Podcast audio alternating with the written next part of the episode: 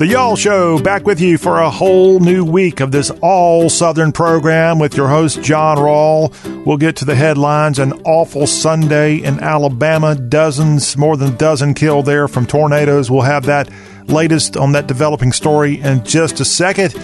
And just a tragedy here in this time of year when we have these fronts move across the region. It just lends itself to horrible weather as we experienced in Alabama on Sunday. And unfortunately, we might see more of this in the coming weeks as we work our way to summertime. This is the show all about the South with your host, John Rawl. And we will be with you every day this week with lots of good information, a little bit more cheerful information, we hope, than what we start out uh, teasing here today. Coming up this hour of the Y'all Show, in addition to headlines, we've got hashtag Hullabaloo coming your way. And later this hour, we'll have a Y'all Street Business Report, and we're actually going to have a guest here.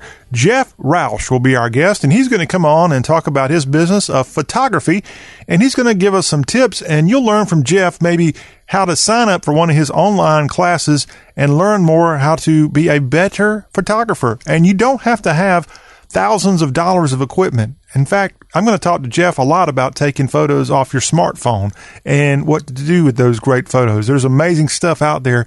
Jeff Rausch will be our business spotlight when he comes on later of this this part of hour one. When we go to hour two today, we'll start it off with a review. Over the weekend, we saw golf, a newcomer winning on the golf. At least he'd never won before, and he has a connection to the University of Georgia Bulldogs. Go you Georgia Bulldog fans. We'll have info on that. We've got a racing recap. We also will tell you about the latest in college sports and some coaching news from both college football and college basketball. We've had already a termination in the O V C, and the coach of the North Carolina Tar Heels had to be escorted off the court after he collapsed in Clemson, South Carolina, with a game there this weekend. So we'll have info on sports to start hour two. And then the teller of tales from Takapola will be right here with us. Jerry Short, he is going to come on with his short stories. He'll talk about picking cotton. And we're going to talk to Jerry about Mardi Gras and Fat Tuesday, as Fat Tuesday is just hours away. And then we've got Ash Wednesday coming up Wednesday, and everybody's got to settle down and, and live their lives the right way come Wednesday. But until that time, it's party time in places like the Big Easy.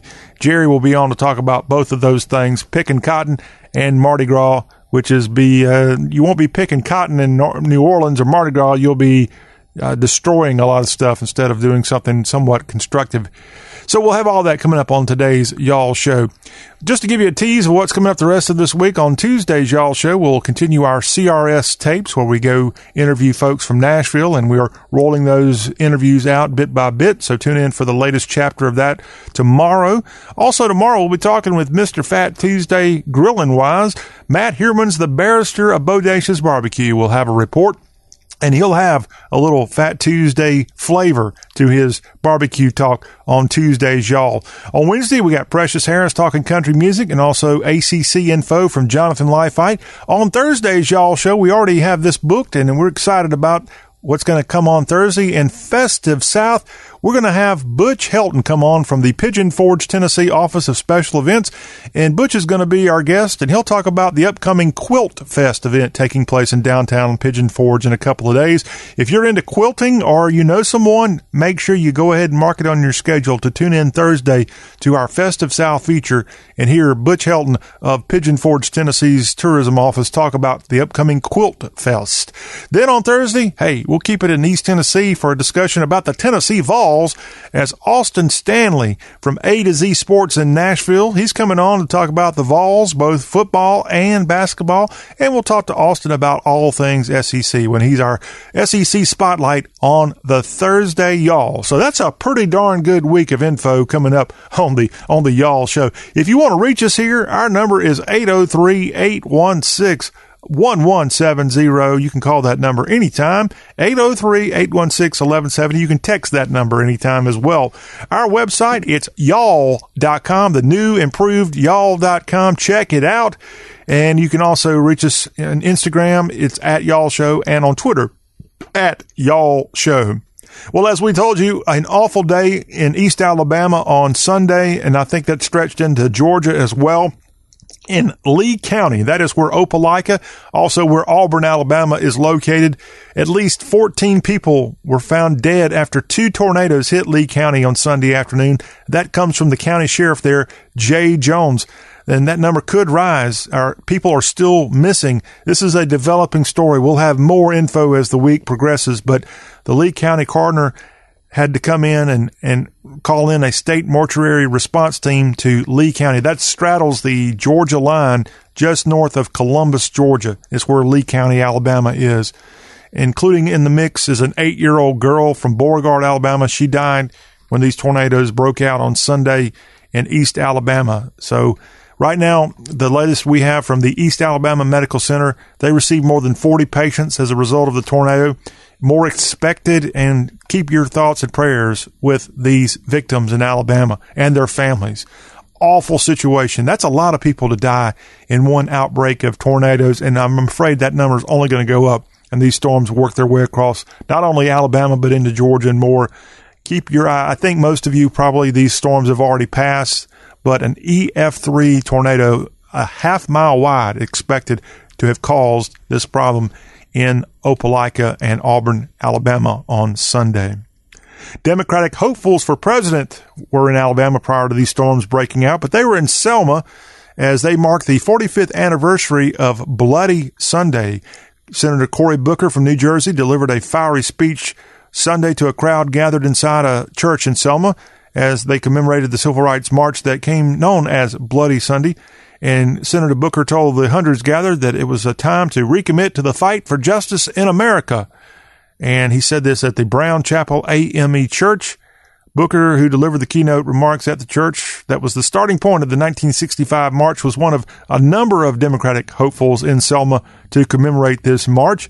You had also, I think, Hillary Clinton was was there, as well as Uh, this guy hadn't run for president, but he was on scene and when this march happened a long time ago. John Lewis from Georgia, the native of Alabama, he came back to his home state, and he was nearly killed in Selma fifty-four years ago on March seventh of nineteen sixty-five when peaceful demonstrators were beaten back by Alabama state troopers as they attempted to cross the Edmund Pettus Bridge. And that scene was one of those pivotal civil rights moments captured on television and in, on film, and it galvanized support for the passage of the Voting Rights Act a y- later that year. Also in Selma on Sunday, you had Senator Bernie Sanders, who was he attended the nineteen sixty-three March on Washington, and Lewis actually spoke at that event. And, of course, Doctor King delivered his famous I Have a Dream speech. And also Sherrod Brown of Ohio, who hasn't officially announced his candidacy for president, but he was also in Selma on Sunday. So a lot of contenders like Booker and Sanders and Brown, assuming he's going to run, all made their way to Dallas County, Alabama for the anniversary of Bloody Sunday. And I'm reading something that actually the numbers are wrong on this thing. The headline I said was the forty-fifth anniversary, but that's not right. This happened in nineteen sixty-five. So it, we're, we're more like, what is that, fifty-four years ago? fifty-four years instead of, they got their numbers reversed in the headline that I'm reading here. So apologies there. nineteen sixty-five was Bloody Sunday.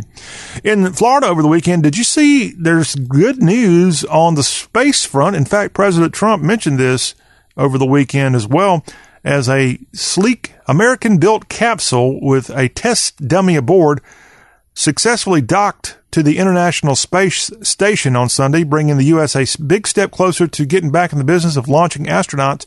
And this was all part of this Dragon capsule, and it's part of Elon Musk's SpaceX company.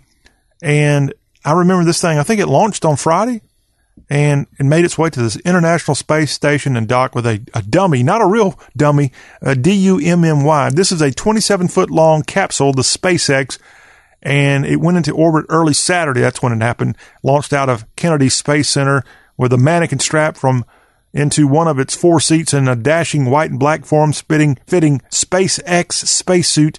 And the dummy was nicknamed Ripley after the main character in the Alien movies. But hey, we're getting closer and closer to seeing this Elon Musk company provide people's space travel. And remember, we haven't launched our own equipment, I think, from a uh, personnel standpoint, at least, since the space shuttles. I think I read somewhere we've been using Russia to kind of get our crew members up to space through the Russian space program. So good. This is good. And, and I think it's a public-private partnership going on between NASA and Elon Musk. But good news there from Cape Canaveral, Florida, as that successfully went out. Back to Alabama we go in another sad story. This time it comes from DeKalb County, which is Fort Payne, Alabama, and all that area.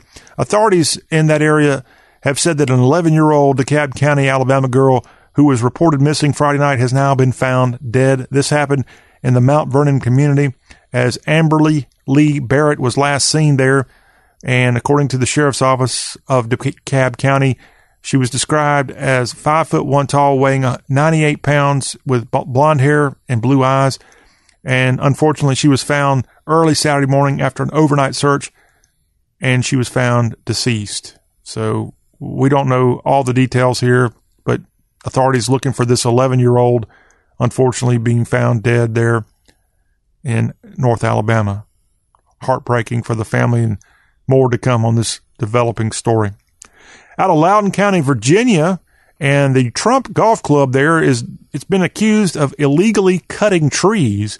This is in Sterling, Virginia, not far from D C, and authorities are investigating whether the, whether the Trump National Golf Club cut these dozen trees from the Potomac River shoreline and then dumped them in the river. Officials said that the uh, outlets said that removing the trees from the floodplain requires a permit, and the county is investigating whether the local ordinance was broken. A river uh, environmental group called Potomac Riverkeeper said it received complaints about the dumped trees. Environmentalists say cutting trees can contribute to shoreline erosion and that the dumped trees create a safety hazard for recreational users of the river. The Trump organization did not immediately return an email seeking comment over the weekend. The golf club faced criticism back in twenty ten after it cleared hundreds of trees to improve members' view of the river. This is a lovely spot just up the river from Washington, D C in Sterling, Virginia. And it looks like, yeah, possibly Donald Trump's golf club. I'm sure he didn't make this order to cut them down happen, but uh, Washington cut down a cherry tree, and it looks like Trump might have cut down a couple of trees along the Potomac. Good news, I guess, but it's bad news that this headline is being read, but uh, good news is he's expected to recover. Rock and roll legend Jerry Lee Lewis suffered a stroke and had to go to a hospital in Memphis. Jerry Lee Lewis, eighty-three years old, a member of the Rock and Roll Hall of Fame. He had a stroke on Thursday night of last week, but is recuperating in the Bluff City. His publicist said that no scheduled shows have been affected.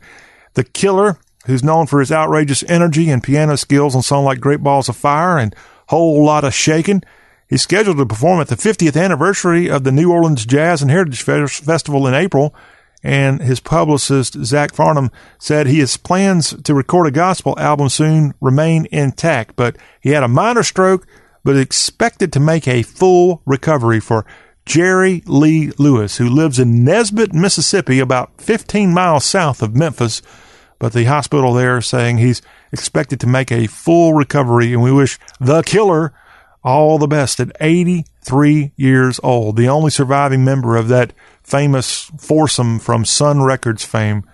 Good luck there, Jerry Lee.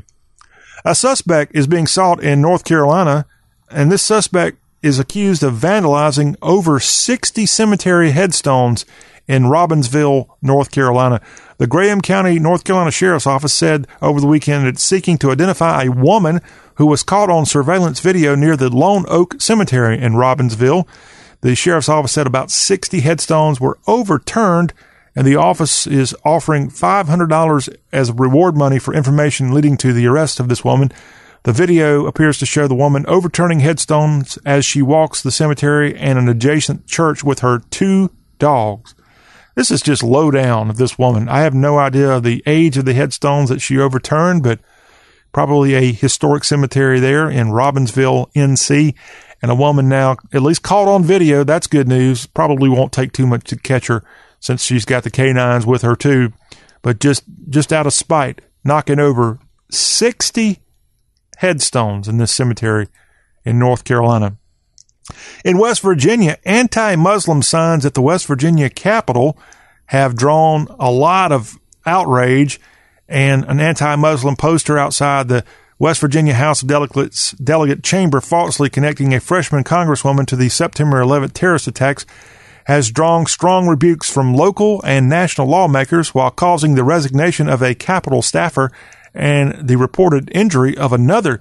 The sign, which loomed over a table loaded with other Islamophobic flyers on a W V G O P D day at the legislature on Friday, it bore an image of the burning World Trade Center juxtaposed with a picture of U S Representative Ilhan Omar, one of the first Mus- Muslim congresswomen ever elected.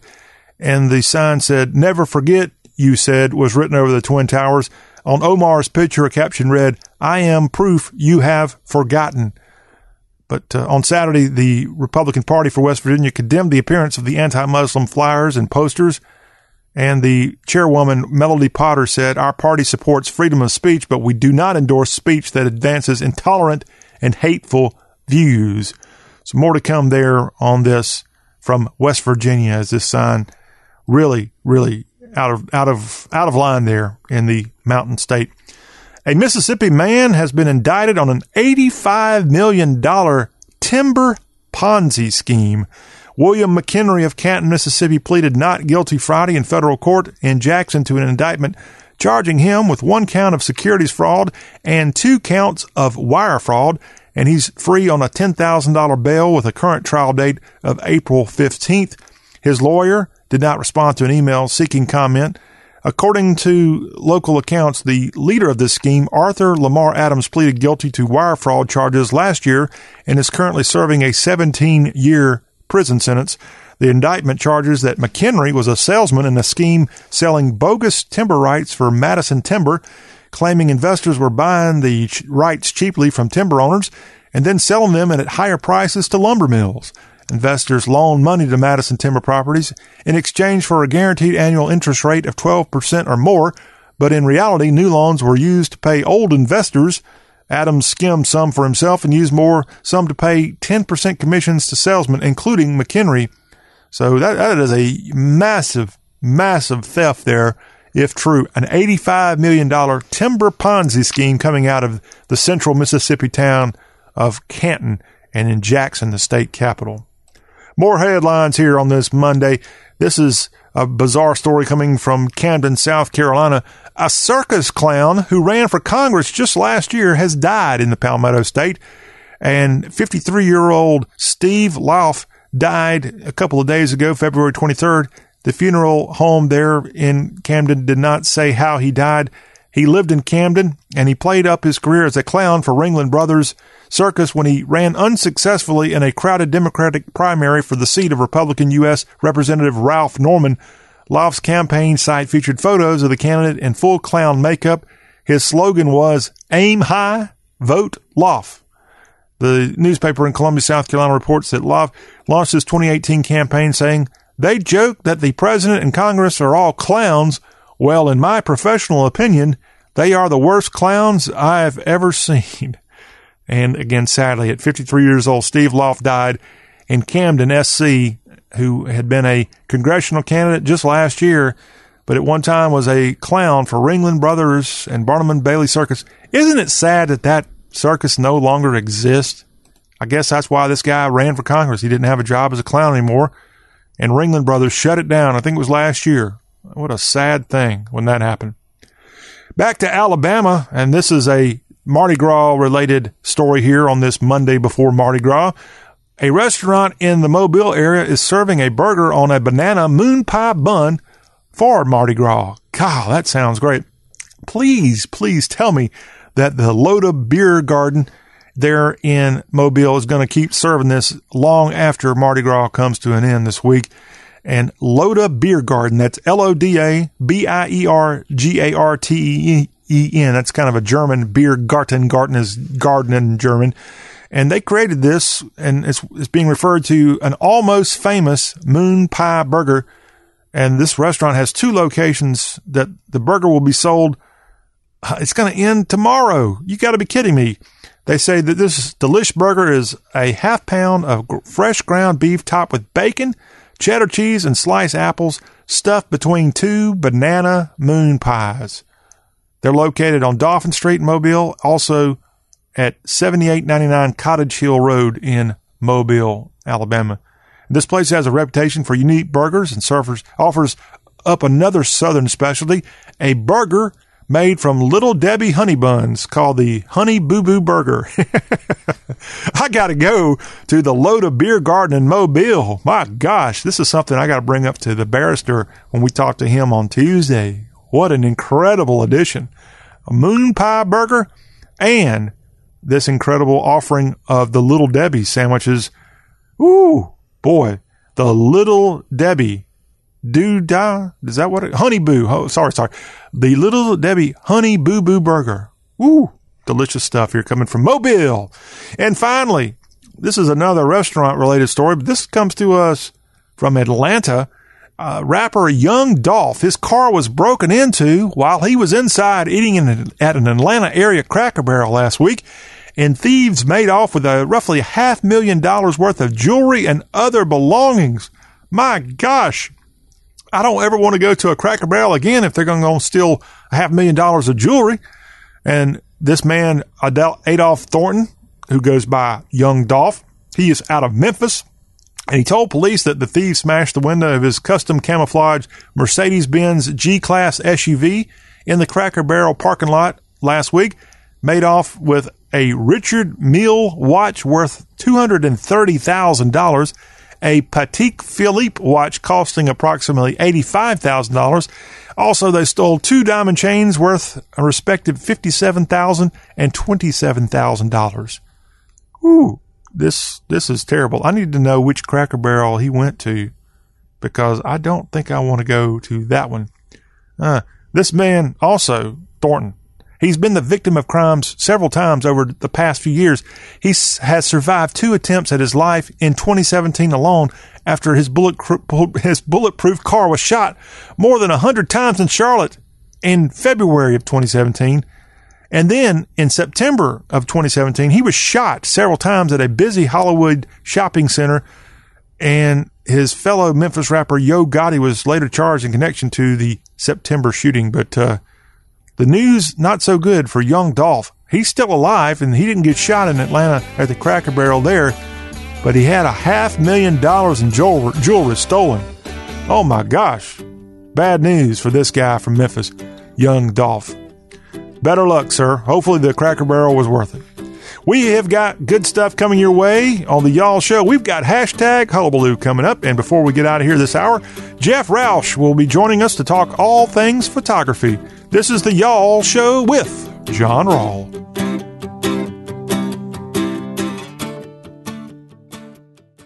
And now a quick comparison from Grasshopper. When a client calls, what do you want them to hear? Your personal voicemail? Hey, you've reached Greg's cell phone. Um, I'm away right now, obviously. Uh, leave a message and maybe I'll get back to you. Or something a little more buttoned up, courtesy of Grasshopper. Thanks for calling Green Landscaping. To make an appointment, dial one. For billing, dial two. To speak with Greg Smith, dial There's three. No contest. Put your best voice forward with Grasshopper, the virtual phone system for small business. Try it free at grasshopper dot com. Keeps coming. You know what to do. Hey, I'm going to just rip this Band-Aid off. We need to break up. You're just, you're not good for me. I'm always sweaty and uncomfortable around you, and I'm not getting any benefits from this relationship. You're just a basic memory foam mattress. I deserve better. And before you ask, yes, there is someone else. I've been seeing the purple mattress online for a while now. Don't blame yourself. How can you compete with a bed that totally supports me, hugs my pressure points, and sleeps so effortlessly cool? Not to mention the one hundred night trial and free shipping. Now that's a bed with benefits. It'll make me feel better than you ever could. Break up with your old mattress and get with Purple today. And right now, get one hundred dollars off the purchase of a mattress when you text NICE to eight four eight eight eight. Yes, one hundred dollars off, but only when you text NICE to eight four eight eight eight. That's N I C E to eight four eight eight eight. Message and data rates may apply up to five messages a month. T N C and privacy policy found at purple dot com slash T N C. Reply help for help or stop to cancel. This is a cow, a cow whose milk became everyone's favorite cheese at the craft fair. But cheese only lasts so long. The impression a small business makes needs to last much longer. That's why Vistaprint is offering five hundred truly personalized business cards starting at nine ninety-nine. Choose from hundreds of fresh designs tailored to your type of company, or upload your own. The choice is yours. The time is now. Get five hundred business cards starting at nine ninety-nine with promo code seventy-five seventy-five. That's promo code seventy-five seventy-five at Vistaprint dot com. Vistaprint, own the now.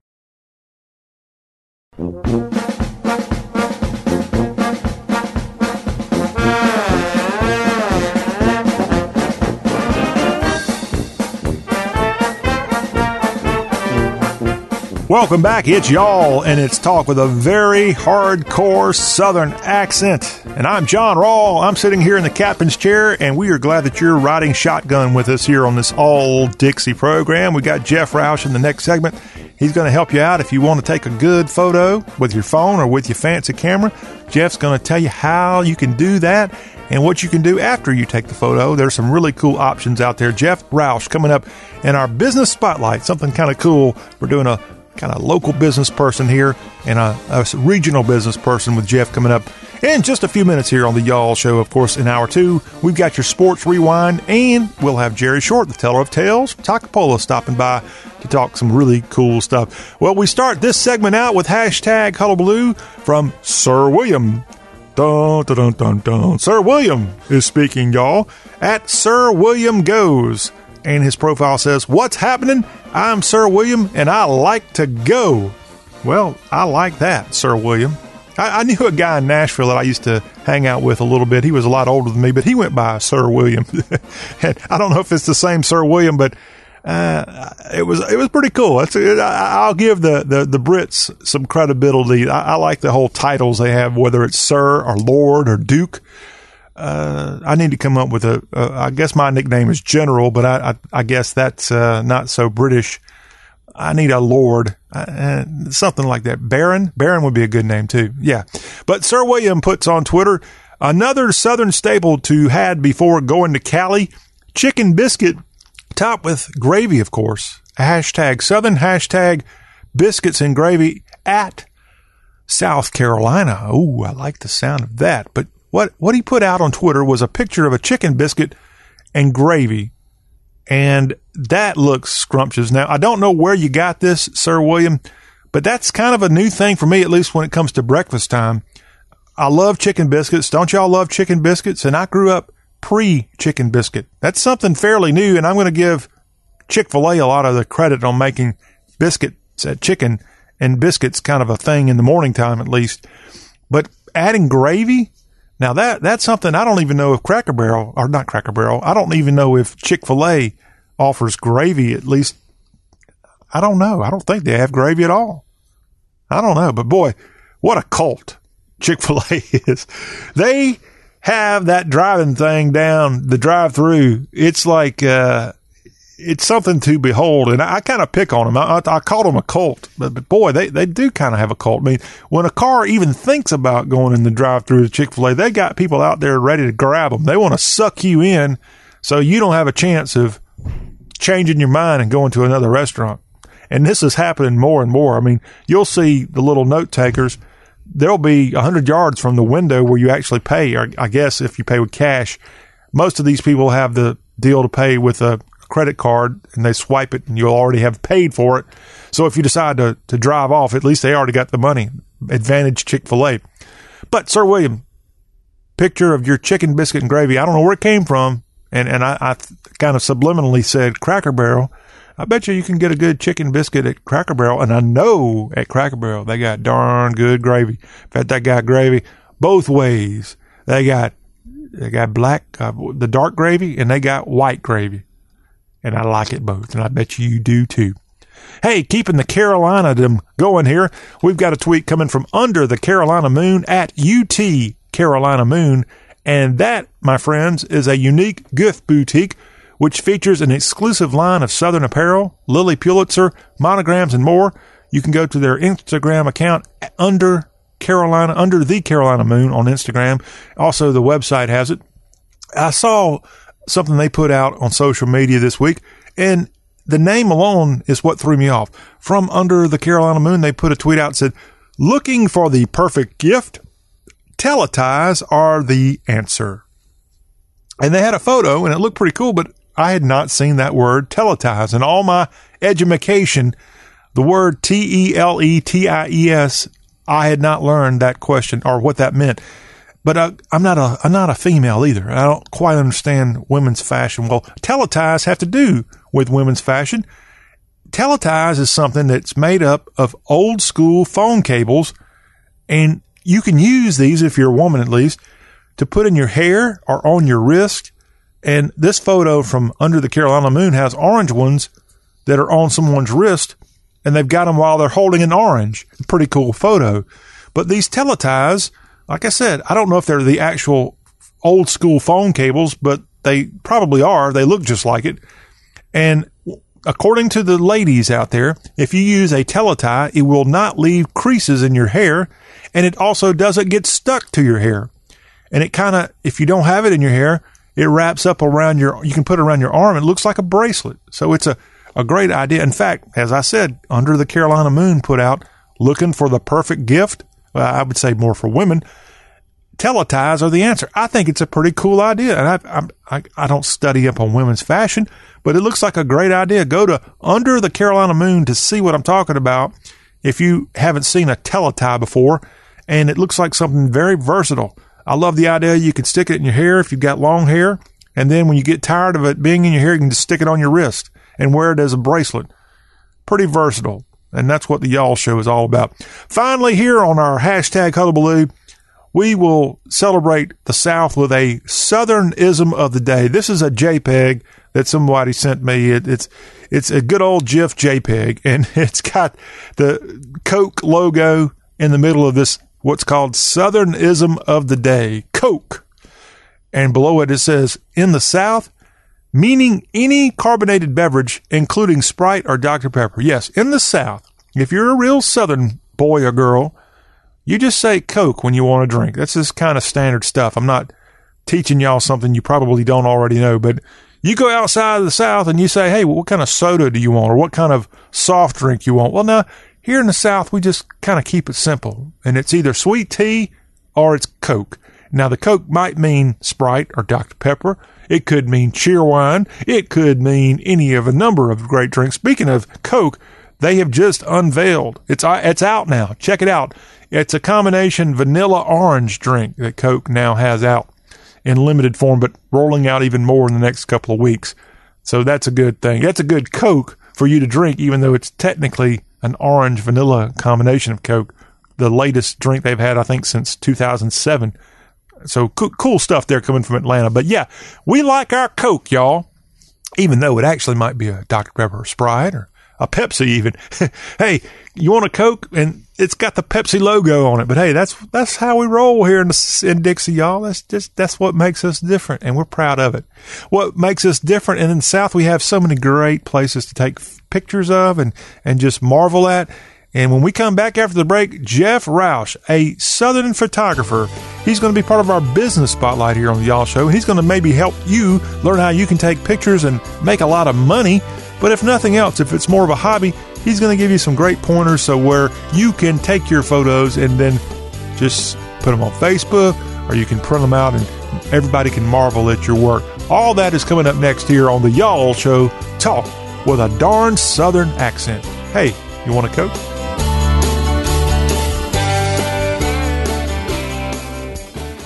And caller number nine for one million dollars. Rita, complete this quote. Life is like a box of... Oh, I know this one. Chocolates. Uh, you're cutting out, Rita. We need your answer. Uh, oh my goodness. Life is like a box of chocolates. Oh, sorry. That's not what we were looking for. On to caller number ten. Oh, gosh. Bad network got you glitched out of luck? Switch to Boost Mobile's super reliable, super fast nationwide network and get four lines, each with unlimited gigs for just one hundred dollars a month. Plus, get four free phones. Boost makes it easy to switch. Switching makes it easy to save. Offer ends four fifteen nineteen. First line is one hundred dollars a month. Lines two to four free. Requires one line to port in. Video streams at up to four eighty p plus. Music at up to five hundred kilobits per second. Gaming at up to two megabits per second. Data deprioritization during congestion. Free phones require port in. Coverage and offers not available everywhere. Restrictions apply. See dealer for details. Geico presents Unhelpful Home Improvement How-Tos. A slippery bathroom floor can result in expensive hospital bills. So today, I'll show you how to cushion a serious fall by filling your bathroom with thousands of plastic balls. Just nail a piece of plywood across the doorway and dump in two thousand multicolored plastic balls. You could try to protect yourself with a bathroom full of plastic balls, or you could get liability coverage through the Geico Insurance Agency. Visit geico dot com and see how affordable renter's insurance can be. Rolaids presents The Heartburn Blues. So the kids decided to cut their own hair today, and somebody's ink pen exploded in the wash. And family fajita night left me with the heartburn blues. But Rolaids made it all fine. Rolaids starts working as fast as now, so you can take control of even your worst heartburn. Get your groove back with Rolaids. Refers to acid neutralization. Use as directed.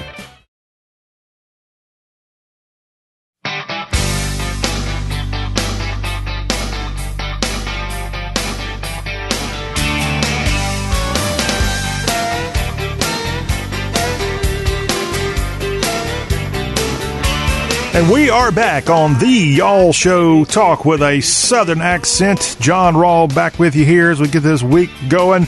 We've got plenty of great talk coming up in hour two. We've got Jerry Short, the teller of tales from Takapola. We'll also look back at the weekend in sports. But as we close out hour one here on this Monday edition, on Mondays we often bring on business talk.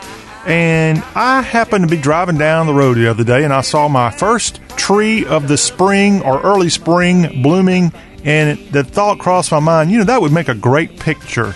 And there's someone who I've been promising to come on this show that I haven't not brought on yet, but today in our business spotlight, I'm bringing on Jeff Rausch. He is a commercial pro photographer, and he is our special guest. We're going to talk photography, some tips, and some cool stuff he's got going on in case you're wanting to know how to take better photos. Jeff, welcome into the Y'all Show. Hey, thanks for having me, John. Glad and to be here. Thank you for your support since we got started last year. In fact, Jeff helped lead me to my very first guest that came on. We That's had the, true, yes. the barbecue guru, yes.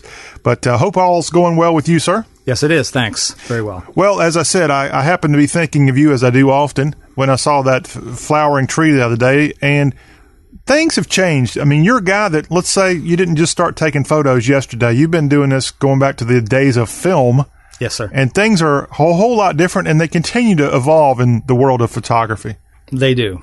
They do. It's, it's actually been uh, an interesting transformation of, you know, most of the commercial guys like myself, we were the specialists in the industry. We were the guys that families would come to for mm-hmm. high-end portraits. And, you know, I per- personally do advertising work, which means I shoot motorcycles and boats and car parts and car calendars and all that kind of stuff.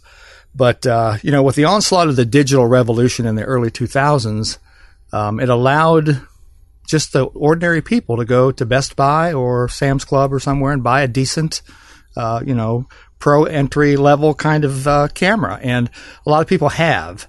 So it's changed the industry. It's mm-hmm. really weeded out the photographers. A lot have quit um, because of the onslaught of the new photography that's out there. Of course, cell phones and iPads and every other thing now has great, you know, photographic things on them too. So that doesn't help uh, when you're trying to make money with photography. But uh, so anyway, we've got all these new people out there, and and uh, you know, over the past ten years, a lot of things have happened in Tennessee. For one thing, for sure, is the evolution of the photography club uh, programs that are now available. We have one here in Jackson, Tennessee. There's uh, there's one in Memphis. They're just basically in every major market. Mm-hmm. And a lot of these belong to a bigger group called the Camera Club Council, which I'm the president of. How about that? Yeah, which is kind of interesting. But our job is to kind of help the clubs uh, know what other clubs are doing, offer them things to help them with their membership, offer educational programs. Uh, we have a couple of events every year, which we have one coming up soon in about three months in uh, uh, near uh, Crossville, I believe it is, okay. Somewhere over there in the foothills of the Smokies. But anyway, the whole thing, there's there's a hobbyist element of photography now that really wasn't present in society twenty-five years ago, and it's a blast. We have a blast with it. And, Jeff, we have you on here today in our business spotlight because a lot of people do have a business just like you of taking photos for a living, and some of the way you've done that through the years has changed. Now, you instructed me when I went off to Arizona and Colorado at the end of twenty eighteen. I said, hey, you got any ideas of what I might want to use for camera? You said, hey, just use your cell phone, because are cell phones that good these days? They have gotten extremely good. Um, some of the techniques that photographers like me used to use to create imagery that had a certain look to it, like out of focus backgrounds, you know, oversaturated colors, high contrast, all this kind of stuff. Now there's a button on your phone you can push to do that, or on your Instagram filter thing. It's it's changed dramatically. Okay. Um, so it allows the common, ordinary guy to go out and actually do some pretty decent work. Um, and, you know, the thing that's changed, too, is people aren't printing these things any longer. They're, we don't have a drawer full of snapshots at home like we used to have. Mm-hmm. They're all ending up online on Facebook and social media platforms, where these smaller images are just perfect. They yeah. just they really do work perfect for, for people to brag about their work, brag about their dinner, brag about where they've been, you know, show their kids off and all this kind of stuff. So it really is, it's a lot of fun. Now, someone like me, occasionally, when I take one of these good photos, even off an iPhone, I want to print that baby out. Mm-hmm. I want to marvel at my work. Sure. What is your best recommendation on how to get take something from digital to print? There's a lot of ways to do it. You can actually just walk into Walmart or Walgreens or any place and sit down at a kiosk and plug your phone in, and it transfers them, and you can make a print right there, uh, which my kids do. Um, okay. There's also, uh, Photo Labs have that. Some of the pro Photo Labs have that now, too. You can email your prints in and get prints made from your phone.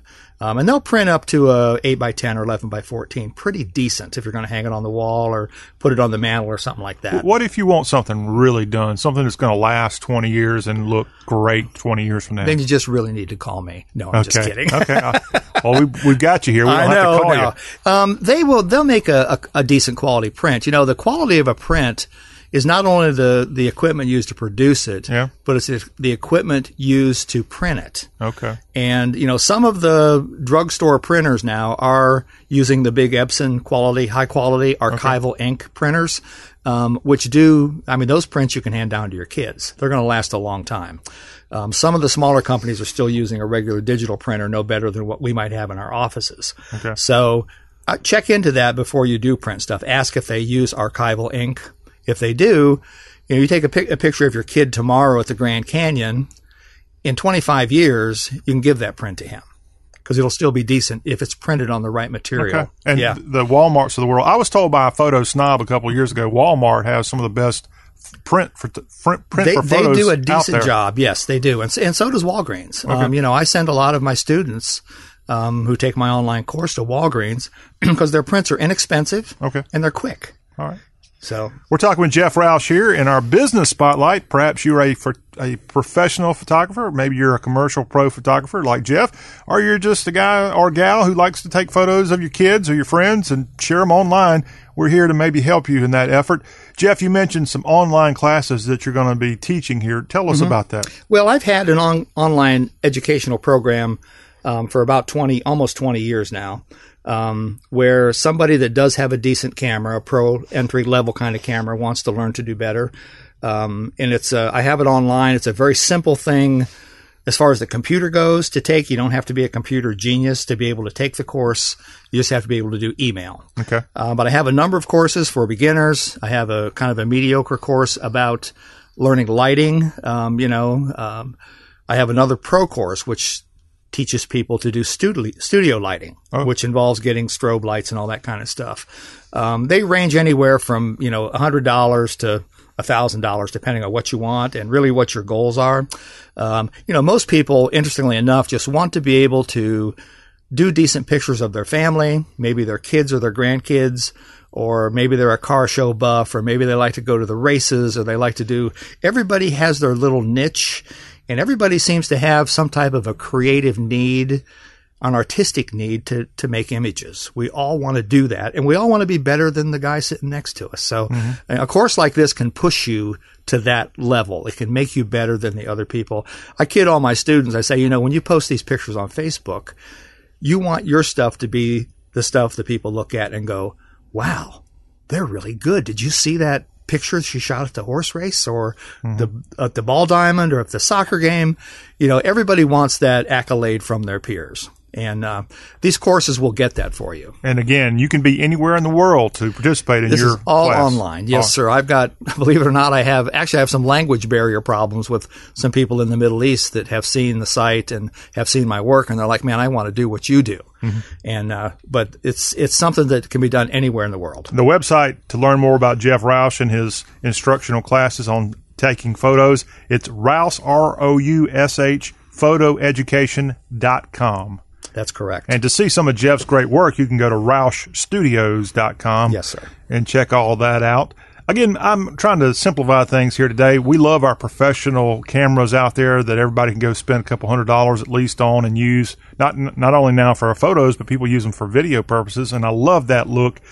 Just about everybody now has some kind of smartphone. So you can go through your uh, course and learn how to improve those photos. Yes. And you also can just learn so much by some of the basic tricks. And one thing I think a lot of people don't realize, I heard you mention about lighting, how important lighting is. Even on an iPhone, you need to have as much light as possible to help your photo out. That's right. You know, it, and it, the smallest amount of education when it comes to understanding light goes a hundred miles when you're trying to learn to be a better photographer. Mm-hmm. Um, I've gone to a lot of art shows and have done little free seminars on cell phone photography, where I've taken a simple flower and walked around on a picnic table outside, you know, and, and walked under a canopy and walked in the shade of a tree and walked out in the direct sun and taken all these different pictures of it. They're all different. They're all uniquely different.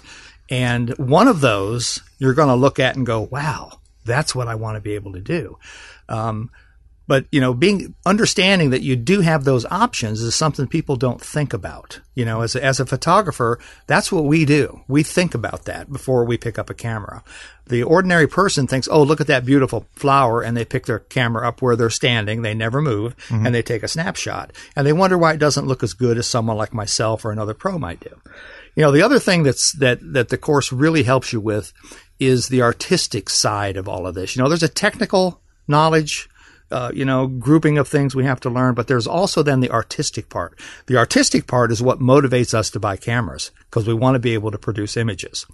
We get the new camera and we discover that we can't really do any better with it than we did with our fifty dollar camera, because we haven't studied the artistic side of this enough. We know it's there, we know it's in our head, but we don't know where to go with all that to really melt those two together somehow. And uh, uh, taking a serious photo course will help you melt together the artistic creativity in your head and the technical stuff about your camera, so that you actually have full control over both. That's when it gets fun. All right. Well, yeah. We've covered all the technical stuff, and we've got more to learn from you, Jeff. Again, the website to go to is roush photo education dot com. All right. Before we let you out yes. of here, I know just like me, you go all over the Southeast I with do. your travels. So give us a good place or two you would recommend that's very photogenic. Reelfoot Lake is beautiful uh, in the spring and okay. in the fall. Um, you know, there's all kinds of exciting things up there with Bird Fest. There's an Eagle Fest. Um, there's eagle nests. There's, yeah. there's photographers that do eagle tours. That's on the border with Tennessee and Kentucky. Yes, and, and, and the Missouri Boot Hill. Yes. Um, the area of Crossville and Cookville on the other side of Nashville is absolutely spectacular. The waterfall tours over there. If you've never done that as a photographer, you've got to do it. It has to be on your bucket list. And those things are right in the middle of, of Tennessee. You know, a few miles east of that is you get into the Smoky Mountains, you get into the, the rapids, the fast water, you know, all kinds of beautiful scenes. It's all over there, the mountains. What if we want to go a little warmer? What do you recommend? Well, we just did a, I just did a workshop in Panama City.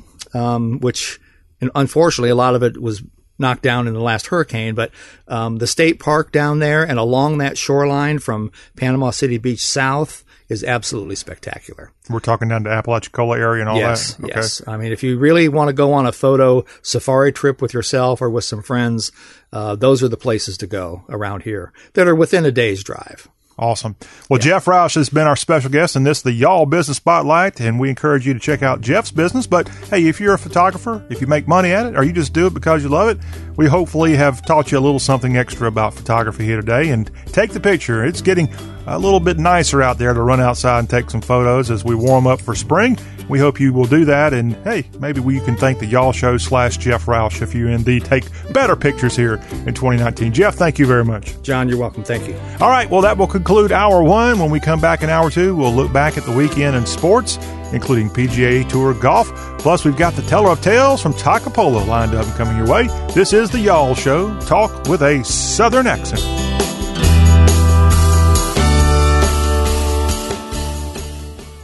And now, a quick comparison from Grasshopper. When picking a phone number for business, what sounds more professional? Your personal number? Uh, hold on, let me give you my cell. And uh, actually, let me get yours too, just so I don't ignore your call, you know? Or a dedicated business number, courtesy of Grasshopper. It was a pleasure meeting you. Our number is one eight three three I T Troop. Give us a call anytime. There's no contest. Put your best voice forward with Grasshopper, the virtual phone system for small business. Try it free at grasshopper dot com.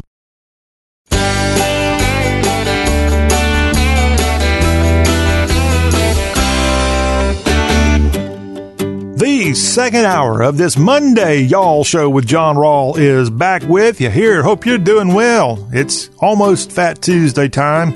We've got Jerry Short coming up in the next segment, and I promise we're going to talk a little Fat Tuesday and more with the teller of tales from Takapola when he drops by here on the Y'all Show. If you want to connect to us here, our number to do that, you can text or call eight oh three, eight one six, one one seven oh. We'd love to hear from you here on the Y'all Show. And right now we start off this second hour with a look at the weekend in sports, and we're going to start from spring training. And from spring training we go from a headline from the Texas Rangers. They're working it hard in Scottsdale, Arizona right now, getting ready for the start of Major League Baseball. And right-handed pitcher Luke Farrell had his jaw broken by a line drive during a game against the San Francisco Giants on Saturday. And he's going to be out after suffering a fractured jaw. So best of luck to Luke Farrell of the Texas Rangers. This right-hander fell to the ground, but walked off the field under his own power. That's good news. He underwent a C T scan and x-rays, which revealed a non-displaced fracture in the jaw, released from the hospital a few hours later, and going to see a specialist today. He's twenty-seven years old and entered his third M L B season this year. As a reliever, he was three and four with a five point one seven E R A in twenty games for the Cubs last season, but now with the Texas Rangers. So we wish the best for Luke Farrell there in Arizona, recovering from a fractured jaw. We have a news of a new athletic director from Wake Forest, as W F U has hired John Curry as the A D to replace longtime A D Ron Wellman, who's retiring. Wake Forest made this announcement yesterday. And Wellman's retirement is effective May first, and then that's when Curry will take over the position. Curry is a Wake Forest alum. He served as the A D at Kansas State from two thousand nine to two thousand seventeen, and then he was actually at Tennessee until he was fired in December twenty seventeen amid a controversial football coaching search. You might remember that. It was a disaster on Rocky Top, and ended up firing him and ended up, I mean, just terrible. Phil Fulmer had to step in as the A D in Rocky Top land after all that. But now taking over his alma mater, John Curry, the new A D set for Wake Forest, the Demon Deacons with a new man. Just down Tobacco Road from Winston-Salem and Chapel Hill, a quarterback on the North Carolina football team, Nathan Elliott, has decided to leave U N C to become a graduate assistant at Arkansas State. He made this announcement last Friday. He called it a difficult decision. He thanked U N C fans and former coach Larry Fedora for giving this kid from a small Texas town a shot to live out his dream. He started nine games for the Heels in a two and nine season back last year, throwing for nearly twenty-two hundred yards and eleven touchdowns with nine interceptions. And U N C switched to freshmen Cade Fortin and Jace Ruder and another sophomore at various points through the season. New coach Mack Brown said he had hoped Elliott would return, but understood the decision. But this young man, Nathan Elliott, leaving U N C with another year left to play, to go on and become a graduate assistant for the Red Wolves of Arkansas State. Keeping it in Chapel Hill, we'll switch over to basketball. Did you see the video over the weekend of head basketball coach Roy Williams? He went down during U N C's basketball game at Little John Coliseum in Clemson, South Carolina over the weekend. And with fifty-five seconds to go before halftime, play was stopped as Coach Williams fell to one knee in front of U N C's bench, and players, assistants, medical personnel, and others had to surround him before two individuals lifted him up and helped walk him back to the locker room. He waved to the crowd as he left for the court, but North Carolina officials said at the start of the second half that Williams was feeling better, but he did not return to the game, which U N C barely won, but they did win eighty-one seventy-nine over Clemson. He's eighty, he's sixty-eight years old, and he's been open about his bouts with vertigo, which causes dizzy spells, and those who suffer from the condition, and he suffered a similar-looking incident at Boston College three years ago. But Roy Williams, with some vertigo-related problems there, in Clemson over the weekend, and we wish the coach, who's coached U N C to a couple of national titles, all the best as he undergoes this fight with vertigo. More college basketball coaching news. The head coach of the Tennessee Tech Golden Eagles in Cookeville, Tennessee, Steve Payne, has resigned from his job, the school announced on Sunday. Payne had been with Tennessee Tech since two thousand two, taking over as head coach in twenty eleven after nine seasons as an assistant coach, and they've not had the best season there. Payne failed to make the N C double A tournament in, in any of his eight seasons as head coach, and heading into this season, he had right at a five hundred record, but the Golden Eagles have struggled this year. They finished at the bottom of the O V C standings, going eight and twenty-three overall and four and fourteen in league play. Tennessee Tech had lost nine games in a row before winning its season finale at Eastern Illinois on Saturday, but Tennessee Tech's coach Payne out in Cookeville, Tennessee, in the O V C. Basketball scores of note from the weekend. U V A ranked number two in the country. They defeated the Pitt Panthers seventy-three forty-nine. Duke took care of Miami at home eighty-seven fifty-seven. Tennessee got revenge on U K as the Vols defeated the Wildcats seventy-one to fifty-two. We had, as we told you, North Carolina just got past Clemson over the weekend. Big upset in the Houston area as the Cougars went down to U C F sixty-nine sixty-four. Big upset that Houston had only had one loss on the season, and the Knights came into the Bayou City and took care of the Cougs by five, sixty-nine sixty-four.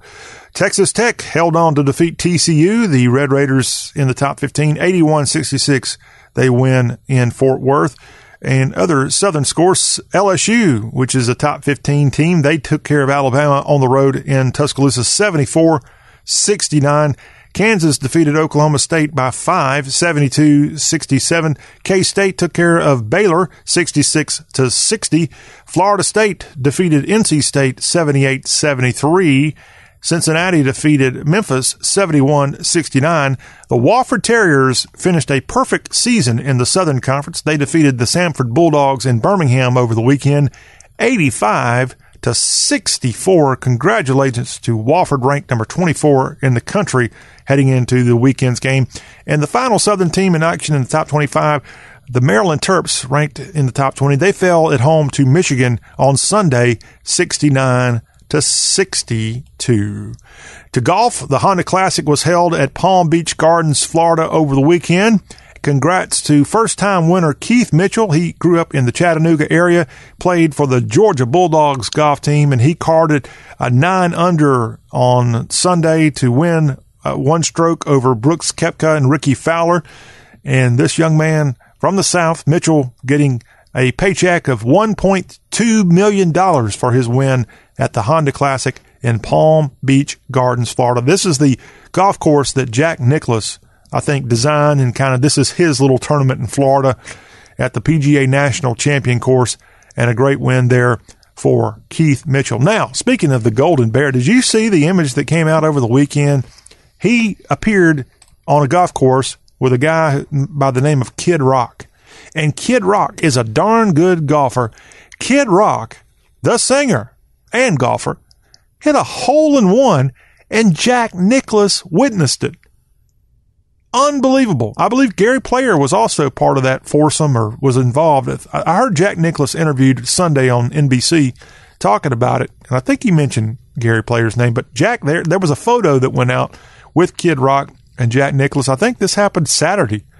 But Kid Rock with a hole-in-one. Isn't that amazing? Isn't, I mean, that's why golf is so cool. And speaking of this tournament that Jack, that his tournament there in Palm Beach Gardens, Florida, yeah, Keith Mitchell won with a nine under. That's great.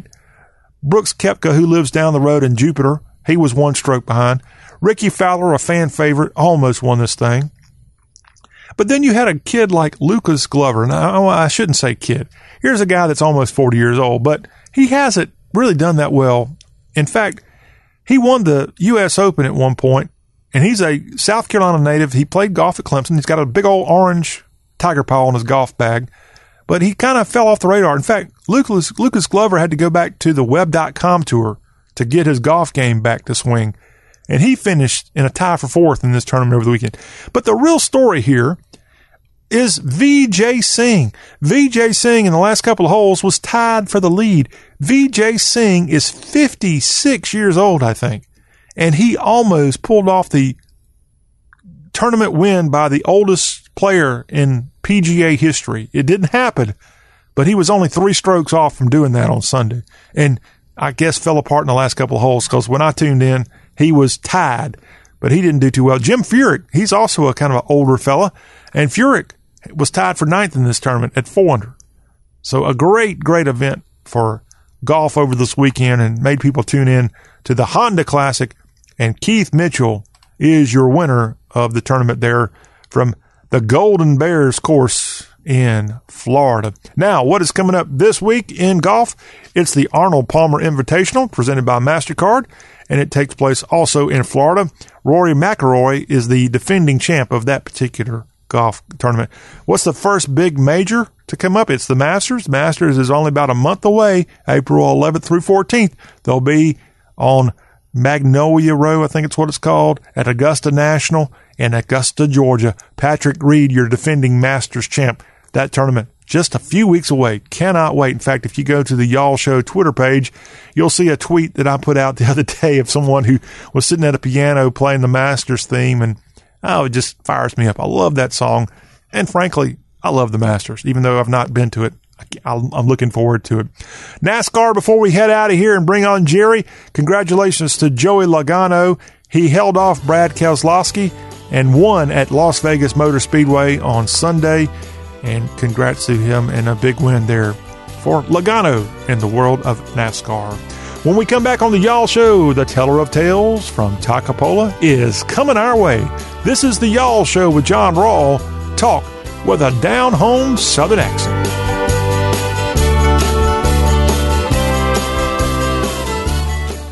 And now, a quick comparison from Grasshopper. When a client calls, what do you want them to hear? Your personal voicemail? Hey, you've reached Greg's cell phone. Um, I'm away right now, obviously.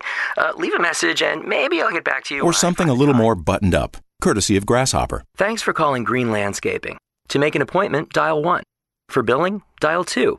To speak with Greg Smith, dial three. There's no contest. Put your best voice forward with Grasshopper, the virtual phone system for small business. Try it free at grasshopper dot com. Keeps coming. You know what to do. Hey, I'm going to just rip this Band-Aid off. We need to break up. You're just, you're not good for me. I'm always sweaty and uncomfortable around you, and I'm not getting any benefits from this relationship. You're just a basic memory foam mattress. I deserve better. And before you ask, yes, there is someone else. I've been seeing the purple mattress online for a while now. Don't blame yourself. How can you compete with a bed that totally supports me, hugs my pressure points, and sleeps so effortlessly cool? Not to mention the one hundred night trial and free shipping. Now that's a bed with benefits. It'll make me feel better than you ever could. Break up with your old mattress and get with Purple today. And right now, get one hundred dollars off the purchase of a mattress when you text NICE to eight four eight eight eight. Yes, one hundred dollars off, but only when you text NICE to eight four eight eight eight. That's N I C E to eight four eight eight eight. Message and data rates may apply, up to five messages a month. T N C and privacy policy found at purple dot com slash T N C. Reply help for help or stop to cancel.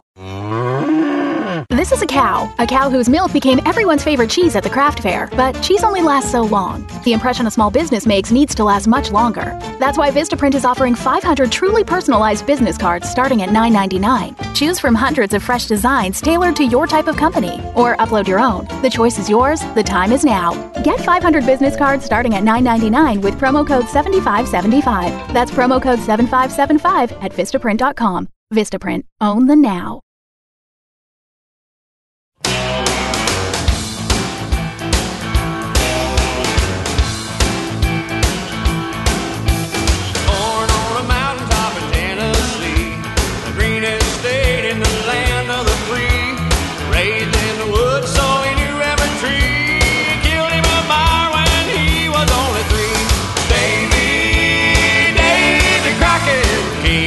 Wild frontier, Davy, Davy Crockett, king of the wild frontier. We're back, y'all. This is the Y'all Show with John Rawl. It's Mondays. Mondays mean a teller of tales from Takapola Way. It's Short Stories with Mister Takapola himself, Jerry Short, joining us now on the Y'all Show with John Rawl. Hello, Jerry. What's going on, John? Thought happening up your way? Well, a lot's happening, and everybody across the South, at least, uh, let's just say in the Catholic areas of our country, are getting ready for a big Fat Tuesday and Ooh, big celebration. I'm going to talk to you about Mardi Gras after we first talk about something that I wanted to get off your chest, because I have read stories, Jerry. First of all, how you doing? Hope you're doing well. I'm doing well. That was kind of rude of me to start talking, but let's, let's see what, what this conversation goes yeah, about. Yeah. Then you'll hang up. But no, there's been some headlines here, Jerry, on the show that I've read, and I, I, I kind of put a little note to self. Ask Jerry Short about that. We read not long ago on this show about a school district in Rock Hill, South Carolina, just south of Charlotte, North Carolina, where kids there learned how to pick cotton. And one kid Ooh. went home and told their parent about it, and it created a big controversy. And the people that were teaching the cotton picking were actually people of a minority. They were black, and they were all teaching these kids there in the Rock Hill School District because of the Great Depression. And these young, these, I guess these men teaching grew up in a portion of the Great Depression. And this right. was being taught at a former all black school in the days before integration. So that was right. one story related to cotton picking. And then in just the last couple of days, we read a story about the First Lady of Virginia, First Lady Northam there.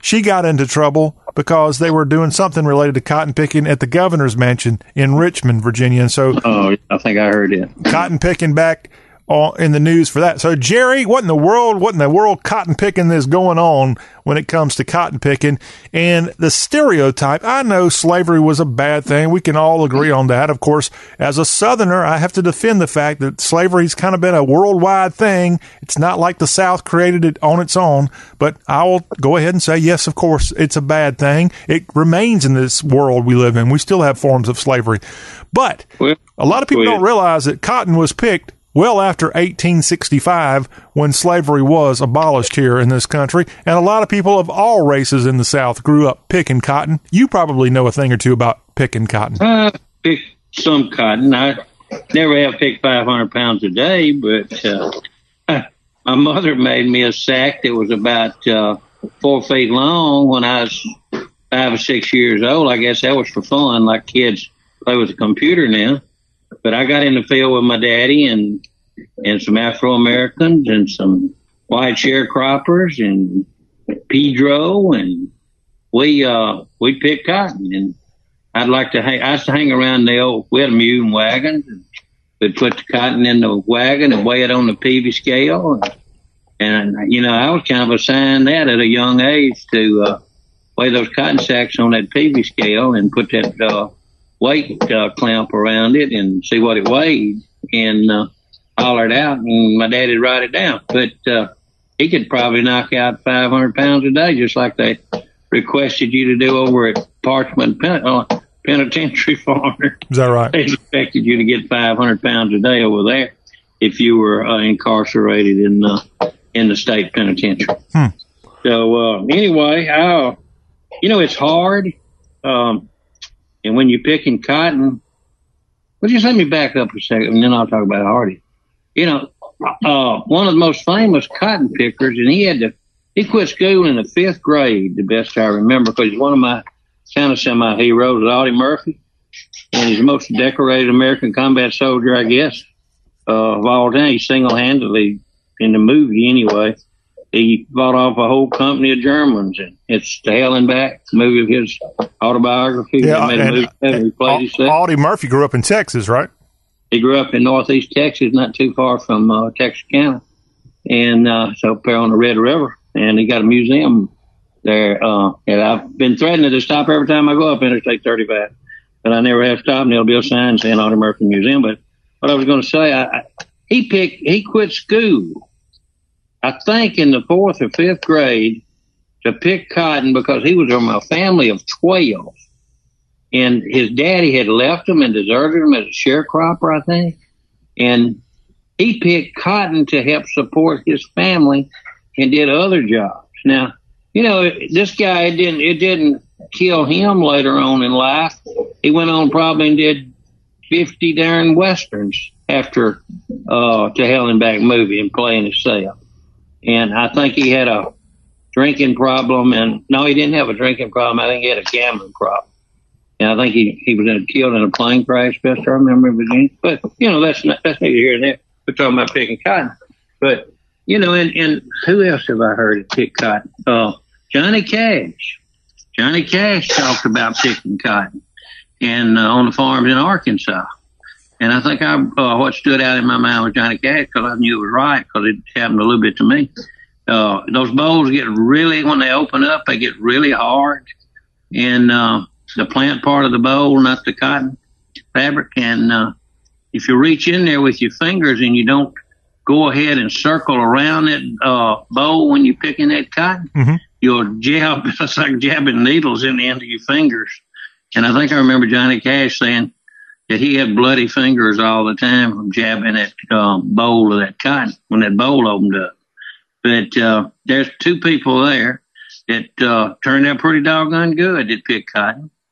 And uh, and like I said, you know, when you was mentioning the Civil War and pre-slavery and slavery, and I was thinking pre-slavery, even going back uh, to that, um, cotton's been around for, it was in Egypt like two or three thousand years ago, or maybe further back than that. I don't, re- I mean, I don't remember exactly when it was, but I remember, you know, studying about cotton being in Egypt. Cotton grows wild. You know, you plant cotton, uh, and you have to ply it under to keep disease and that awful boll weevil from getting a hold of it, which that was really bad when we used to use insecticide, and the government knocked that out, D D T, and uh, uh, they knocked it out. They said it was polluted and it would uh, stay in the air and it would stay airborne for a long time and fly everywhere, and, and it was polluting the country and blah, blah, blah. And it was probably one of the best pesticides we ever had for anything. Uh, but anyway, uh, picking cotton is hard work. I've done harder. Let me just, just say that. As hard as picking cotton is, because if you got a bad back, you got to lay down between them cotton rows, in those cotton rows, and lay between those cotton stalks and pick that cotton.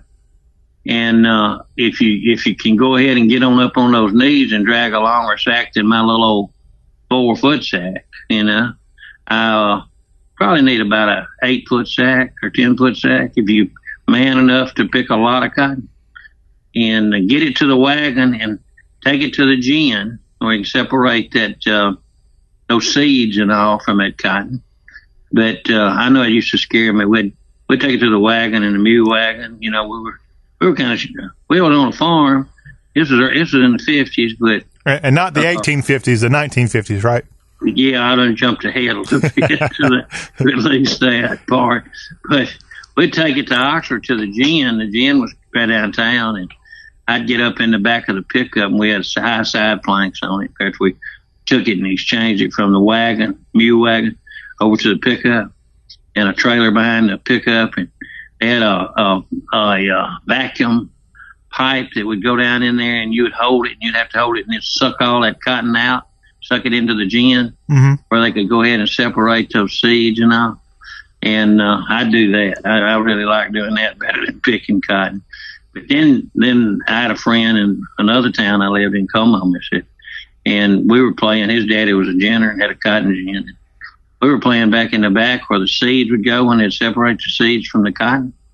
And uh, we'd get, we were back there and the door was locked and they started, they kicked off the cotton gin and doggone it started blowing seeds and we couldn't get out of there and we had to fight our way through seeds and jump out a back window somewhere. So I guess cotton can get you a lot of different ways, but you know, I always enjoyed playing around cotton and jumping over in that soft cotton and jumping down in that wagon and And, you know, my picking days, I'd go back and try to help them sometime. We wouldn't have a lot of cotton on when I was older because Daddy had uh, cattle mostly. But uh, for some reason, he liked cotton, and he'd usually plant about forty acres of cotton to make sure it had some cotton. Hmm. And uh, so he didn't have a I don't think that one row cotton picker was invented till about probably the forty or thirties, late thirties or something. It wasn't too good. And they finally got a six row picker, but we never had any of those. And anyway, I would I would try to pick what I could pick, you know, say I think maybe I picked two hundred fifty, three hundred pounds one day in an eight hour picking off. But, you know, I wasn't a professional picker by any means. And but it didn't hurt me. I guess there's a point we're getting at. Well, it's it a point that you're getting at. And also I want to stress that cotton is a crop that has been harvested, as you said, all over the world. But in the South, every southern state has some legacy with cotton in the Civil Absolutely. War time period and even after the Civil War time period. A lot of these states have cotton as a big product here in twenty nineteen. And I don't think they do it with a mule and by hand today like no, they did they when you were growing up. Well, they don't even, you know, now they got round bales and and they, you don't have to have hardly any labor and just a forklift uh, tractor with a fork on the front of it and load it on a truck and put eight or ten big round bales on and you're gone off to market. You don't even have the cotton gins like we used to. You know, I don't know if the cotton, you know, I hadn't done any research on it, but evidently they're getting those seeds out some kind of way because you got to have the seeds to uh, uh, replant the next season.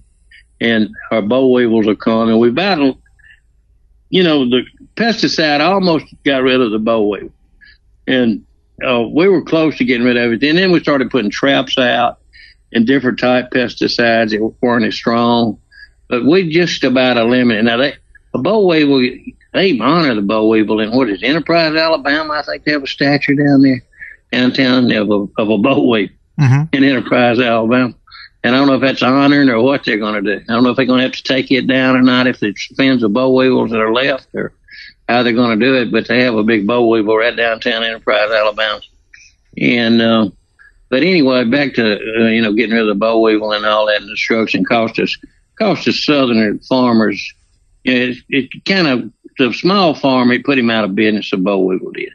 You know, they like a lava and they, in the ground and they can winterize through there and then they come out and then when, before the boll starts blooming, they'll start eating on that and then they'll eat the bloom and then they'll lay uh, eggs, the females will lay eggs and the darn males will eat the leaves and then they'll eat everything, you know, and they'll kill the plant, they'll kill the stalk. And uh, like I said, I think, I think that uh, in a lot of countries, in a um, in a climate that's uh, kind of tropical or subtropical, uh, a uh, uh, plants, cotton plants will grow wild and come back. And the reason that we plow our, our ground up over here is to try to keep uh, the disease and fight that doggone boll weevil. And that came out of Mexico probably in the eighteen hundreds and was all over America by the mid-twenties, I think, all over all the way to North Carolina and Virginia by then. It's like everything comes from that area. It's the pine beetle as far as killing pine trees. It, remember the first ones of those I saw? And they killed millions and men. They're just the cousin of the boll weevil. Hmm. You get a weevil in your doggone flower at your house if you're not careful. Right. Well, we don't we don't like weevils here on the Y'all Show of any type. And Jerry, no. One of the reasons we're talking with Jerry Short here, the teller of tales from Takapola, is because one reason I wanted to bring this subject up with you is because there is a stigma on cotton that if it's about cotton, it's always about how terrible slavery was. And I just want to kind of let people know that, yes, it was terrible in the days of slavery, no doubt about it, but for one hundred seventy years almost, cotton has had a non-slave attachment here in the Southeast. And a lot of people, white and black, have really struggled with cotton. And one thing, I don't want to spend too much time on this. It's actually a subject that we need to talk about in a whole nother time, Jerry. Yes. But you okay. mentioned sharecropping. And I've got sharecropping yeah. blood in me. Most yeah, Southerners right. somewhere in their lineage have sharecropping. And for those mm-hmm. who aren't familiar with that term, what is the Jerry Short definition of sharecropping? Well, that would be a poor anybody, white, black, or polka dot, that's not a landowner, uh, looking for just a part-time work, and he's got to work on a farm uh, in the crop, and they'll share a percentage for his labor. It's kind of like bartering. And uh, so if you go out there and you're picking uh, cotton and the man makes fifty bales, you might get two bales or three bales, you know. So that's the sh- your share. And, you you know, really it was, it's so little amount of money that you probably didn't even really keep up with what your production was, because you're just trying to survive as a sharecropper.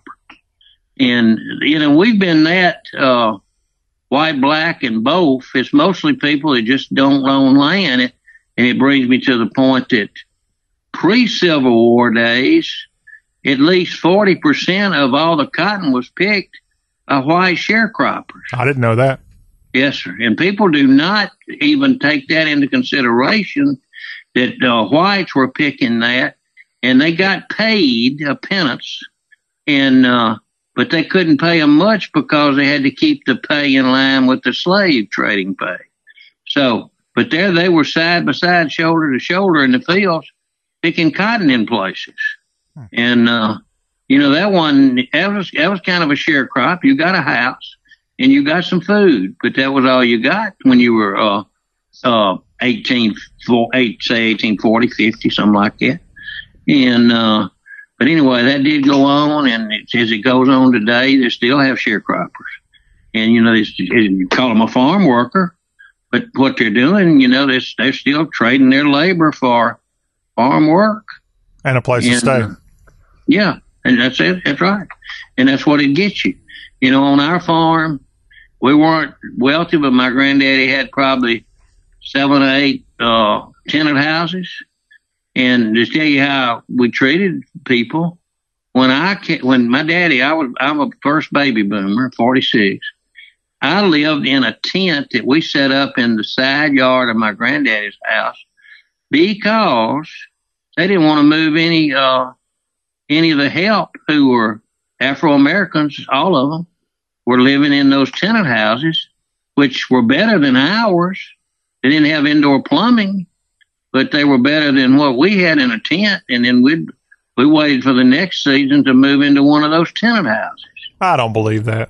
I got pictures to back it up and prove it. You were raising a tent. Are you trying to tell this audience you were raising a tent? My baby picture in a tent is one of those big military tents. We used side, we used, uh, uh, from a sawmill, we used some dang old, old slab cuts pieces and put a wall up about three feet around it or four feet. It was a, a bridge pole across the top and then a couple of poles in the middle. My baby picture, I'm laying in a bed. Uh, I guess it'd be double, triple X rated for me. But, uh, you know how you used to take your baby pictures in those days, laying on a bed, and, and you would be nude. And uh, that's where mine is. And you can tell it's in a tent. The uh, A-frame of the tent comes down on one end. And there I lay. So, you know, we didn't uh, – bottom line was we wanted to crop in, and if you had to live in a tent, doggone it, you lived in a tent. Well, there was a fella who was born in a manger one time. I think a I tent so. a tent must be just below that because uh, – I think it, it is below it. We had a pretty good bed, I think, but that was about all that was in that tent. And might have had a wood-burning stove out the other side. But my daddy just got back from Germany, and – it didn't bother him. Now, my mother wasn't too happy, and I didn't know any different. Yeah, that's right. Well, I th- think you came out all right, I think. Jerry well, Short is our guest here. It's Short Stories with the Teller of Tales from Toccopola. We're going to go to a break now, come back and talk about Mardi Gras with Jerry. But, hey, I will confess, as this song that we're playing right now, I, it's my life story. I grew up on a farm. I know how to cut collard greens. I know how to pick squash and green onions. But, y'all, I ain't ever picked cotton. And Roy Clark had this big song back in nineteen seventy that if all of you listening never picked cotton, this one's for you. We'll be right back with the Tell of Tales from Toccopola. This is the Y'all Show. I never picked cotton. But my mother did, and my brother did, and my sister did, and my daddy died young, working in the coal mine. And caller number nine for one million dollars. Rita, complete this quote. Life is like a box of... Oh, I know this one. Chocolates. Uh, you're cutting out, Rita. We need your answer. Uh, oh my goodness. Life is like a box of chocolates. Oh, sorry. That's not what we were looking for. On to caller number ten. Oh, sh- Bad network got you glitched out of luck? Switch to Boost Mobile's super reliable, super fast nationwide network and get four lines, each with unlimited gigs for just one hundred dollars a month. Plus, get four free phones. Boost makes it easy to switch. Switching makes it easy to save. Offer ends four fifteen nineteen. First line is one hundred dollars a month. Lines two to four free. Requires one line to port in. Video streams at up to four eighty p plus. Music at up to five hundred kilobits per second. Gaming at up to two megabits per second. Data deprioritization during congestion. Free phones require port in. Coverage and offers not available everywhere. Restrictions apply. See dealer for details.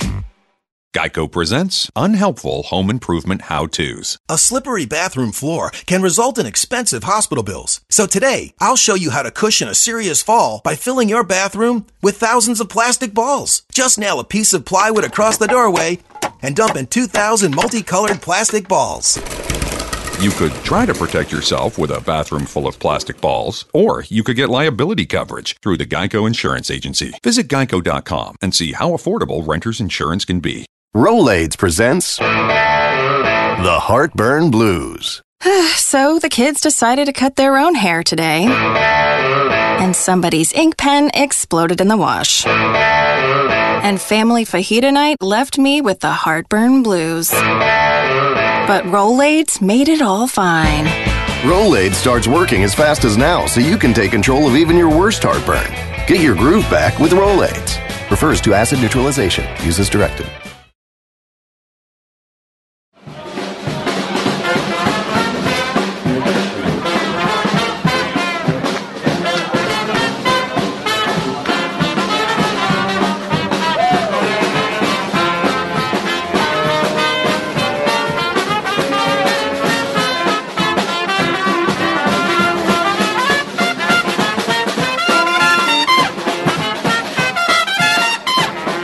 Back into Y'all Talk with a Southern Accent with John Rawl. We've got Jerry Short from Takapola Way joining us here in our final segment of this Monday edition. We've been talking about picking cotton and sharecropping, and now, Jerry, tomorrow, at least for a lot of the South, it's kind of a national holiday. In fact, I know there's some places in Louisiana and Mississippi, it's actually a holiday. Kids don't even go to school tomorrow. It's Fat Tuesday. So yes, happy, sir. Happy early Fat Tuesday to you. Well, I appreciate that. And uh, my first introduction, if you want me to get started on Fat Tuesday and Mardi Gras and all of that, I went to South Louisiana working uh, in the summer of sixty-four. And uh, I got introduced that year as it come around to sixty-five was the first Mardi Gras. But the girl that I was dating, uh, they were out of school on that Tuesday. I'd never heard of such a thing. You know, we never got out of school for Mardi Gras, Fat Tuesday, as you call it. And then, you know, it followed up by Ash Wednesday the next morning. So you better cut up and uh, on Fat Tuesday. So we went, we were close to New Orleans. We were over around Thibodaux, Morgan City, Lockport, Bayou Lafourche, and all that good stuff, Assumption, Napoleonville. And uh, so uh, we went to Mardi Gras and on Canal Street. And I'm sure it's, it, well, I know it's changed. I'll get to that in a little bit in a second. But uh, we went down there, and they were having the um, Rex Parade, and it was busting out, and people were running up and catching beads. And, you know, then it was just more of a crowd control and craziness, and Al Hurt blowing his trumpet on the on a float coming by, and people throwing stuff. I think one time somebody threw a brick bat and hit Al Hurt in the face, and knocked his trumpet out of his hand. But, uh, and it'd have Pete Fountain and those kind of people like that would be on there. So anyway, we, uh, we enjoyed that and had good times. And, you know, I know it was one crowd that, uh, the girl I was with, they tried to push her down and push her over. And I had to be a Sir Lancelot for just a little bit to try to get that under control. But we got all that under control. And, and in it, what amazed me so much is the way, you know, they actually do go ahead and, they Fat Tuesday it up. They uh, they don't hold back having a good time because they're getting ready for six weeks of Lent, and you have to give up something. Now, I didn't know a few people that gave up snow skiing, and there's not much snow skiing in South Louisiana. But but whatever whatever they wanted to give up, they, you know, they would. Some people would be serious, you know. Seemed like all the girls were real serious what they'd give up. A lot of times you couldn't eat meat, you know. It's all Catholic, just about one hundred percent down there in that country when I was there in sixty-four and sixty-five and sixty-six, whatever years I was down there. But anyway, they uh, they would give up maybe uh, no meat at all for the whole six months, six weeks rather. And uh, but it was tough on Bourbon Street, you know. I remember it. And you go right up to midnight, and then they shut it down, and we went home. And then they're Ash Wednesday's the next day, and you're right there. It's the holy day of obligation for them and for the Catholic uh, uh, faith, and they're right there getting uh, ashes put on their forehead, and uh, and so they take a lot of time off for school. It's a holiday, and so I hadn't, I really hadn't been to Mardi Gras.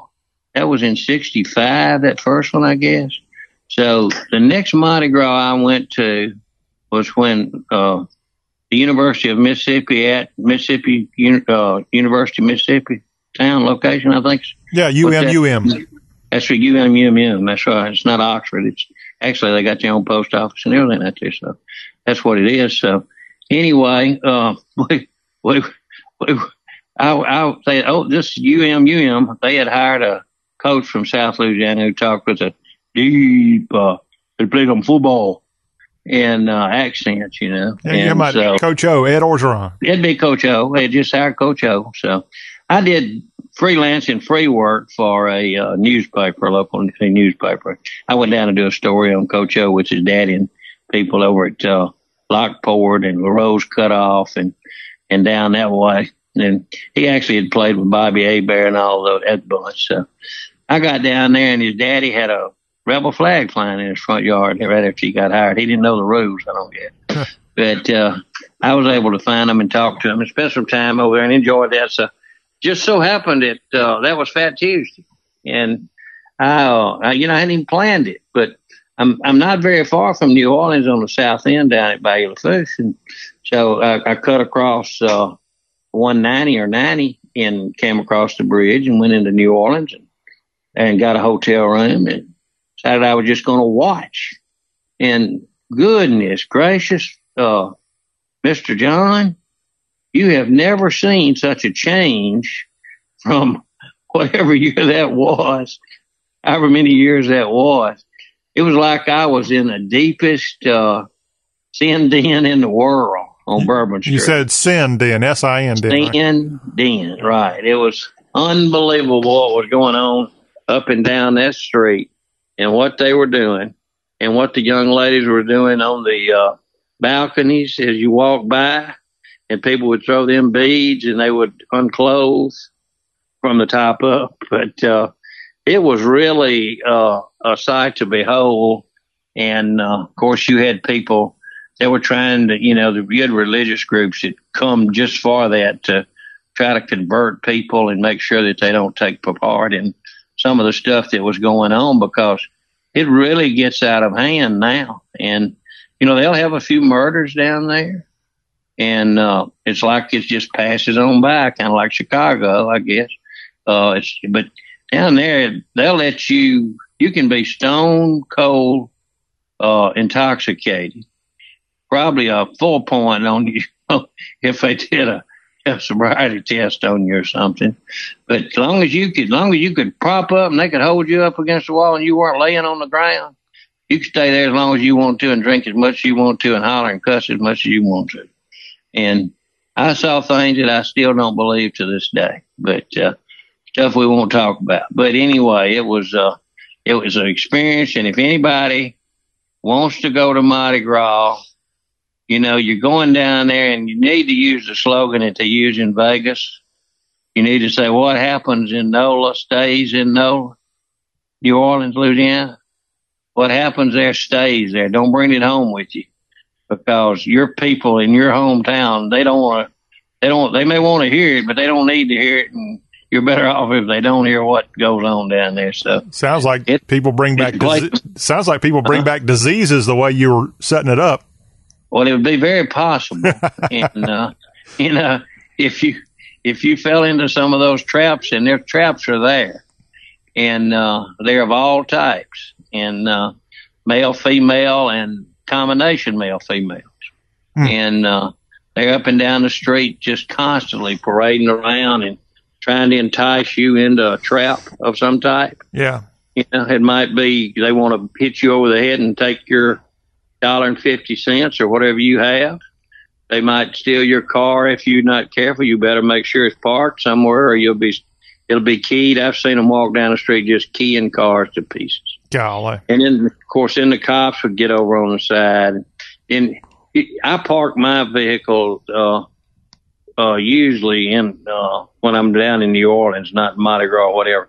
I'll put it in a parking garage if I can, because it's not really good to leave it on the street. So I know New Orleans is famous, and if you're watching a, uh, if they want a Super Bowl down there, because everybody can go down there and have just this great time. And, you know, it just depends on what a great time is, I guess, John. Well, New yeah. Orleans, I think, is a trashy city for the most part. I wanted to also point out there's certainly Fat Tuesday and other Mardi Gras celebrations beyond the Crescent City. You've got long traditions of having Mardi Gras Fat Tuesday events at other towns in Louisiana. I know in Pass Christian, Mississippi, they have a big parade there. Mobile, Alabama is actually where Mardi Gras in this country started. started. So That's right. Want to give all those towns shouts out. I know and, uh, Galveston, Texas has had stuff. Pensacola's had stuff. All those Gulf Coast communities. But it's Fat Tuesday time, y'all. Well, and enjoy well, if talking, that means something to you.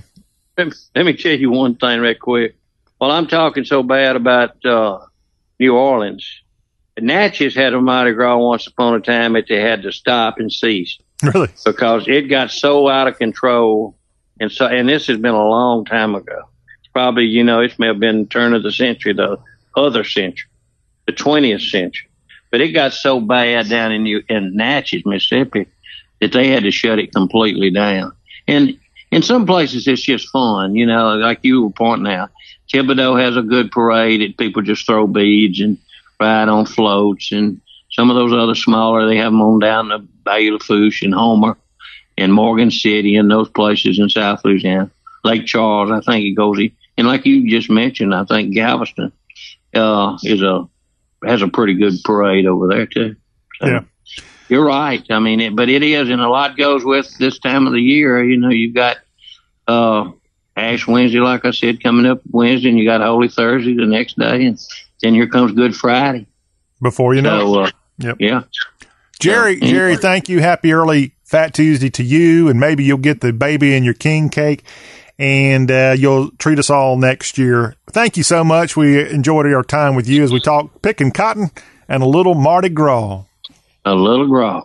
Yep. All right. Fat Tuesday to you. All right. Jerry Short, everybody. Well, that will put a bow and a big old Mardi Gras green, purple, and gold bow on this y'all show. And we'll be back right with you on Tuesday for more great Southern talk. We'll have the barrister of Bodacious Barbecue, Matt Heermans, dropping by for an awesome report about barbecue. In fact, something tells me he's going to put a little Fat Tuesday spin to his report. We'll also continue our C R S tapes discussion as we have more interviews from Nashville. That's all coming on the Tuesday Y'all Show, Talk with a Southern Accent. I'm John Rawl. Thanks for listening today.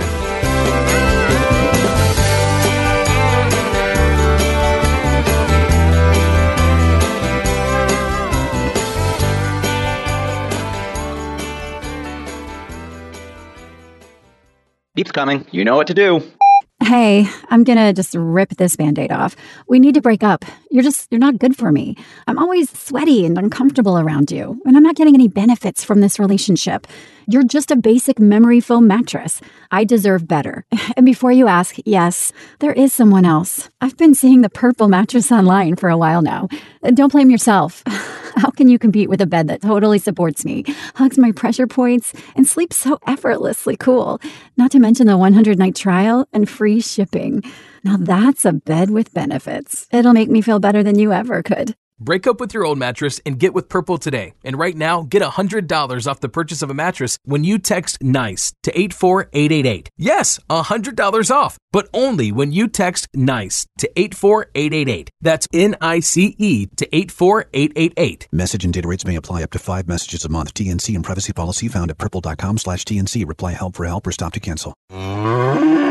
This is a cow, a cow whose milk became everyone's favorite cheese at the craft fair, but cheese only lasts so long. The impression a small business makes needs to last much longer. That's why Vistaprint is offering five hundred truly personalized business cards starting at nine ninety-nine. Choose from hundreds of fresh designs tailored to your type of company, or upload your own. The choice is yours, the time is now. Get five hundred business cards starting at nine ninety-nine with promo code seventy-five seventy-five. That's promo code seventy-five seventy-five at Vistaprint dot com. Vistaprint, own the now. And now, a quick comparison from Grasshopper. When picking a phone number for business, what sounds more professional? Your personal number? Oh, hold on, let me give you my cell. And uh, actually, let me get yours too, just so I don't ignore your call, you know? Or a dedicated business number, courtesy of Grasshopper. It was a pleasure meeting you. Our number is one eight three three I T Troop. Give us a call anytime. There's no contest. Put your best voice forward with Grasshopper, the virtual phone system for small business. Try it free at grasshopper dot com.